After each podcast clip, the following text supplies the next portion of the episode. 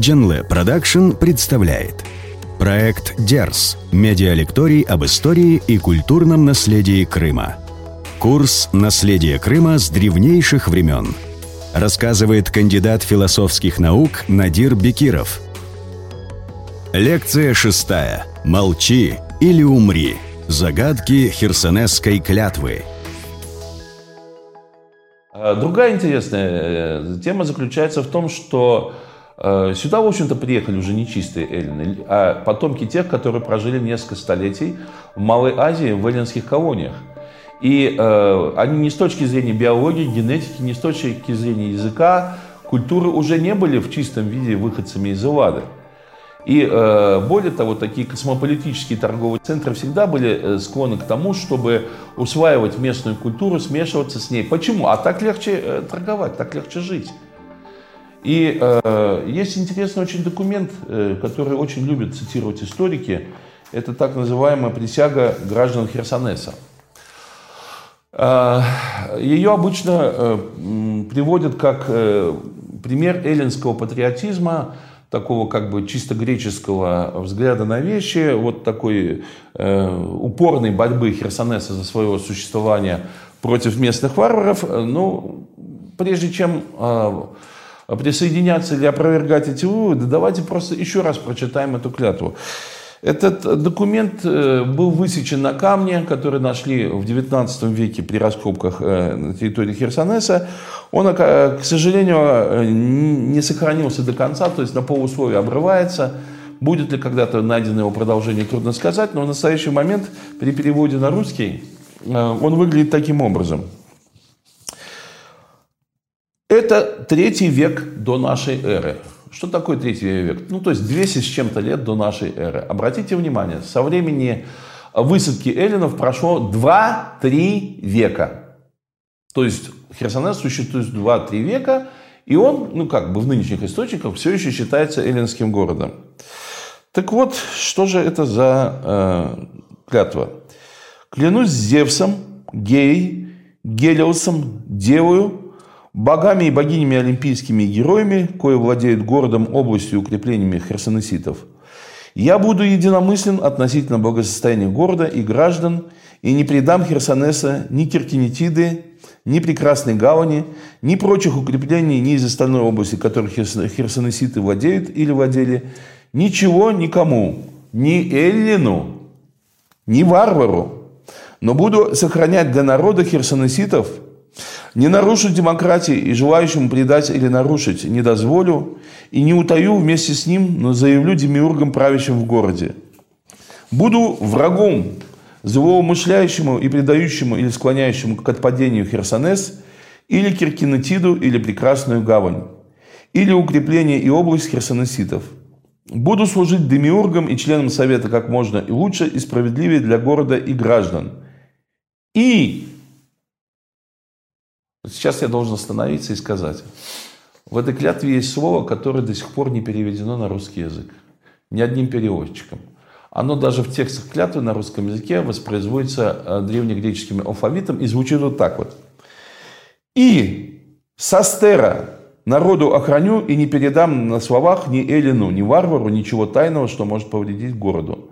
Не дам и не приму дара ко вреду города и сограждан, не замыслю никакого неправедного деяния, против кого-либо из граждан, не отпавших, никому злоумышляющему не дозволю и не утаю вместе с ним, но заявлю и на суде подам голос по законам, не вступлю в заговор ни против общины херсонеситов, ни против кого-либо из сограждан, кто не объявлен врагом народу.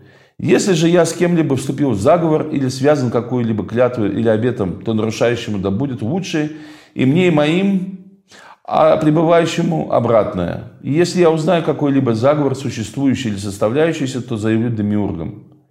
И хлеба вывозного с равнины не буду продавать и вывозить с равнины в другое место, но только в Херсонес.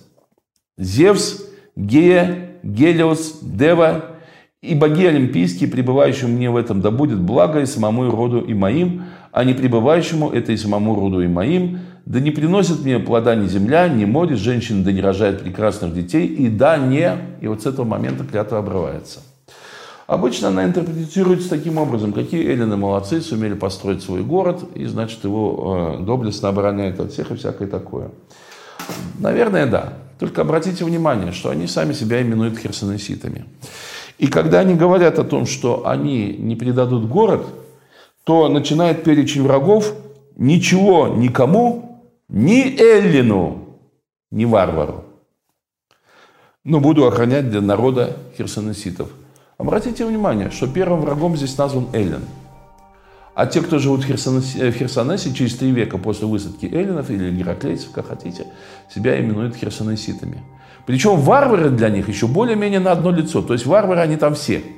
А вот враг номер один – это Эллин. Посмотрим на первую строчку. Ну, казалось бы, все очевидно. Клянусь Зевсом, Геей, Гелиосом. Все олимпийским пантеон. А, девою, богами, богинями, а дева? Дева – это таврский, таврское божество, э, которому когда-то, там за несколько веков до этого, тавры э, приносили человеческие жертвы из числа захваченных эллинов. И вдруг Херсонесид, как будто бы воюющий с таврами, как будто бы отстаивающий этот клочок цивилизации на этом диком побережье, включает в свою клятву деву наряду с олимпийскими богами. Ну чего бы это вдруг? Если тавры все за городской стеной, если мы только и делаем, что отбиваемся от этого народа, если они варвары, там кошмары и всякое такое, чего бы это вдруг, защищая свой город и принося клятву ему на верность, я э, клянусь богом тавров. Он же вражеский, он же не наш. Как говорил Плохиш, я же ваш буржуинский. Это может быть только в том случае, если в самом народе херсонеситов теперь есть и тавры. И что теперь это общий пантеон. И что теперь, когда я э, защищаю Херсонес, я в первую очередь его защищаю против кого? Против эллинов. То есть, иначе говоря, это э, совершенно очевидное свидетельство того, что херсонеситы через 2-3 века высадки э, в Крыму и строительства своего города там – они превращаются в такой метисный народ, который, да, безусловно, частично свою культуру черпает в эллинском наследии, но не в меньшей степени он э, вбирает в себя духовную, религиозную, а это означает и материальную, безусловно, культуру местных народов, прежде всего тавров, э, чей э, бог упоминается, божество упоминается в этой клятве. Еще одно интересное слово, которое есть в этой клятве, которое до сих пор не переведено на русский, никто не дал его толкования, как состера. Ну, действительно, а, в общем-то, замкнутость как бы в понимании крымской истории как исключительно продолжение греческой истории или э, греческой культуры как основной в Крыму, безусловно, она закрывает глаза, шорит глаза не только вот в этом случае, но и очень много раз позже. Об этом мы еще будем говорить. Давайте еще раз посмотрим, а что, о чем тут идет речь, собственно говоря, что это за слово. И пока что так, как в клятве. «И состера народу охраню, и не передам на словах ни Эллину, ни варвару ничего тайного, что может повредить городу». Не передам на словах. Речь идет о какой-то тайне. Речь идет о каком-то знании. Речь идет не о золоте, не о храме, не, речь идет о чем-то выражаемом в словесной форме. Не буду э, долго интриговать, потому что это займет время, и оно ни к чему для людей, которые не совсем знакомы с э, тюркскими языками. В тюркских языках есть корень «сыс». Буквально «молчи». Ну, в разных тюркских языках, там, если неопределенную форму брать, э, то он тоже звучит по-разному немножко. Сусмак, сысмак, сусрга. Есть от него производная. Сустрмак. Сыстрмак. Это зависит от особенностей разных тюркских языков. Кыпчакского, адгутского корня там, и так далее. Так вот, есть опять-таки во, практически во всех тюркских языках такая э, часть речи, которой нет э, в русском языке. Это так называемое имя действия. То есть, ну, почти существительное, которое говорит о действии. Ну, в русском языке э, это похожее что-то есть. Ну, например, передача, от слова передавать, от глагольное существительное так называемое. Но в русском языке, э, или подъем, но в русском языке нет отдельного такого, э, такой части речи, как имя действия. Так вот, э, значит, в тюркских языках сусо – это будет молчание, ну, в, в разных там вариантах, сусур допустим. Сустру – это будет принуждение к молчанию. Но опять на русский это очень точно передать нельзя, потому что э, принуждение имеется в виду не, не то, что там кого-то ломают, там бьют палками или там, я не знаю, как-то там заложники берут, заставляют молчать. А вот какое-то такое воздействие, что обязывает тебя или принуждает молчать. Сустуру. Ну-ка взглянем. Состера. А почему состера, а не сустуру? Ну, потому что это все-таки греческий язык, это искаженные формы. Это не так, как э, первоначально, во-первых. Во-вторых, это все-таки две с половиной тысячи лет назад. Все языки за это время менялись. В-третьих, ну откуда же тут терское слово? Ну, мы к этому вернемся, и нам придется об этом поговорить э, подробнее. Дело в том, что скифы, которые в это время владели уже после кемерийцев э, и э, Крымской степью, и причерноморскими степями, и фактически были ближайшими соседями степной стороны херсонеситов, были тюрками. Есть две основные версии происхождения скифов э, или там этнической идентичности, иранская и тюркская. Мы на этом остановимся подробнее позже, сейчас это заняло бы слишком много времени, но если это взять как тюркский язык, то тогда получается... А что получается, сейчас прочитаем. И обязательство молчания или необходимое молчание народу сохраню и не передам на словах ни Эллину, ни варвару ничего тайного. Но если сказать как бы по-русски не, не таким вот подстрочным видом, а сказать обет молчания, обязательство молчания, то тогда прекрасно все понимается и читается. И обет молчания народу сохраню, не передам на словах ни Эллину, ни варвару ничего тайного, что может повредить городу. Причем обратите внимание, а поскольку э, та, э, клятва обычного гражданина, то это странное дело. Такая тайна, которая известна всем. Херсонеситам. Обычный гражданин дает обет молчания не говорить врагам, не передавать на словах что-то, что известно любому гражданину э, Херсонеса. Что же это может быть? Мы к этому вернемся позже. Это очень интересная история. И я вам скажу, что в истории Херсонеса была ситуация, когда эту тайну нарушили. Нарушили подло, и это повлекло за свои э, определенные последствия. Но это будет, представьте себе, через 12 веков после того, как эта, тайна, э, эта клятва была написана. Другим э, интересным э, сюжетом вот в этой тексте есть э, снова упоминание, опять-таки, о тех же богах. То есть это не случайность, что Дева называется в самом начале.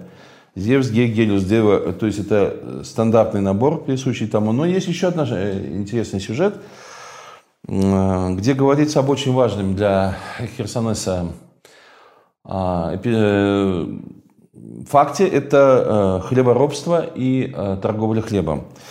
Где он говорит, что, в клятве говорится, что хлеба вывозного с равнины не буду продавать и вывозить с равнины в другие места – другие, другое место, но только в Херсонес. Но опять-таки, если э, посмотреть территорию Херсонеса нынешнюю, этого города, и посмотреть окрестности, то, ну давайте так, э, чтобы не голословно, пусть мне кто-нибудь покажет в горно-лесном Крыму или на южном берегу, или в районе Севастополя раскидистые пшеничные поля. Вот там, где там тысячи людей могут собирать столько пшеницы, ну хлебом тогда называлось пшеница, как правило, иногда ячмень, а которые нужны не только Херсонесу, но, как говорят, еще и для торговли с метрополией, с Элладой там и так далее.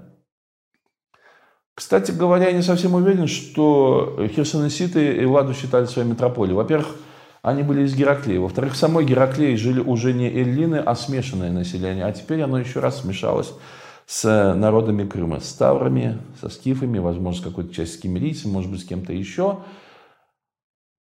А, так вот, если нет равнин как таковых э, в Херсонесе и в непосредственной окрестности, где они были?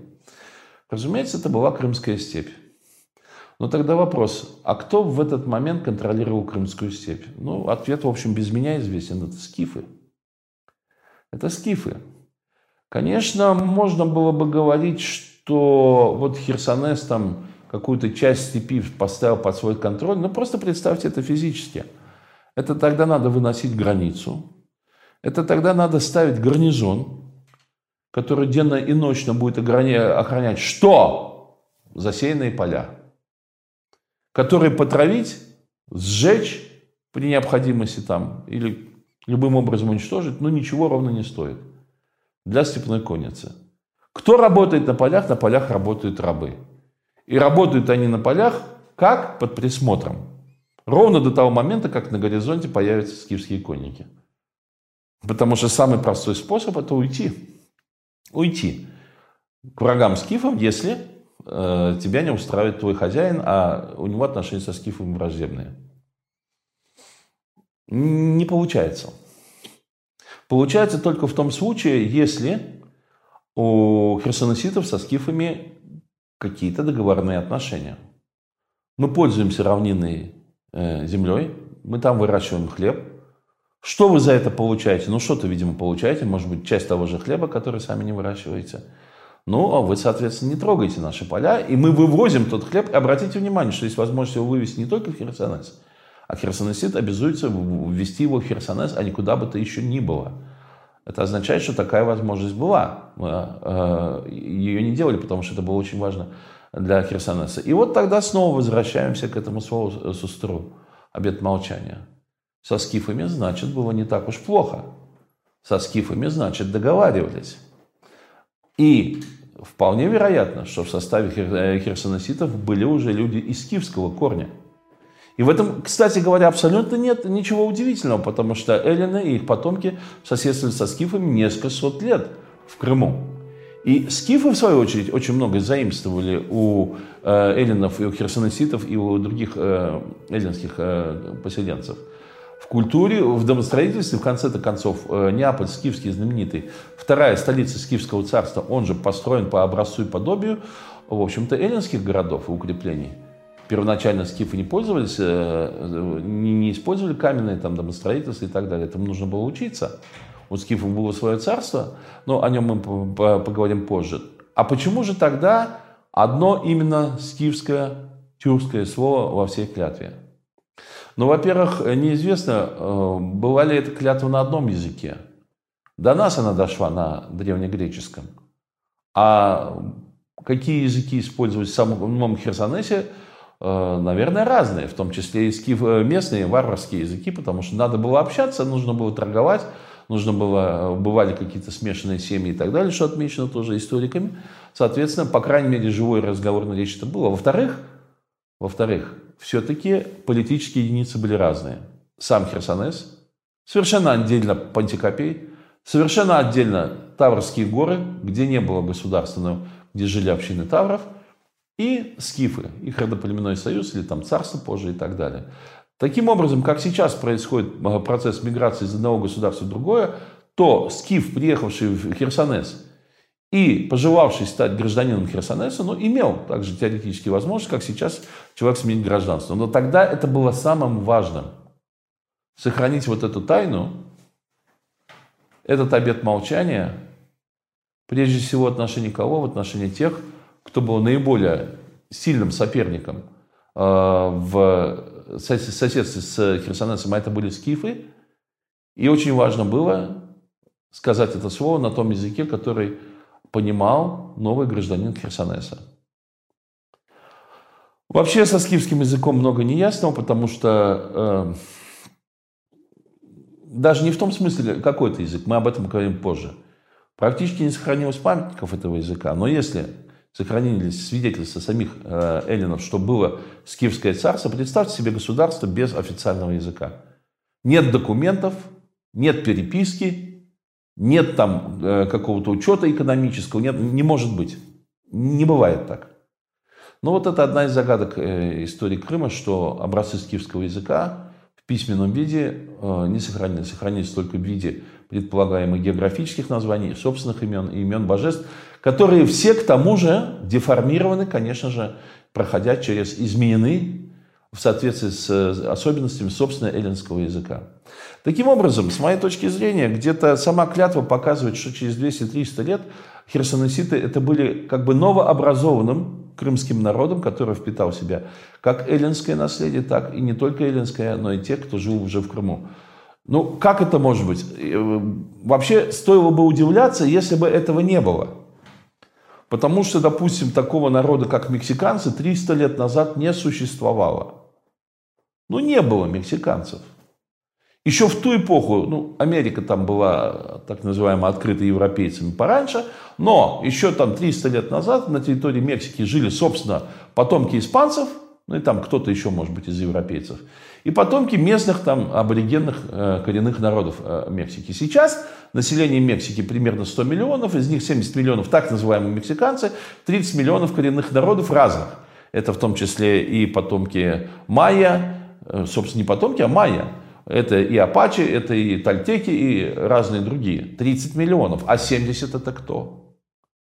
А 70 это потомки тех самых испанских колонистов, немножко каких-то других европейцев, которые где хорошо, где плохо, но смешались с местным коренным народом, и появилась новая нация со своим государством. А, допустим, ну, известный довольно сейчас и популярный напиток – Э, текила, он не был известен э, до появления испанцев.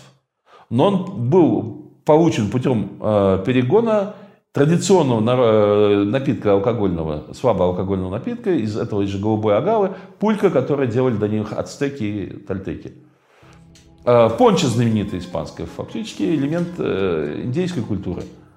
Коврики там и так далее. А вот самбрера – это уже влияние европейской Э, цивилизации европейской культуры, испанской в том числе, на местной, вот изобрели такую новую шляпу.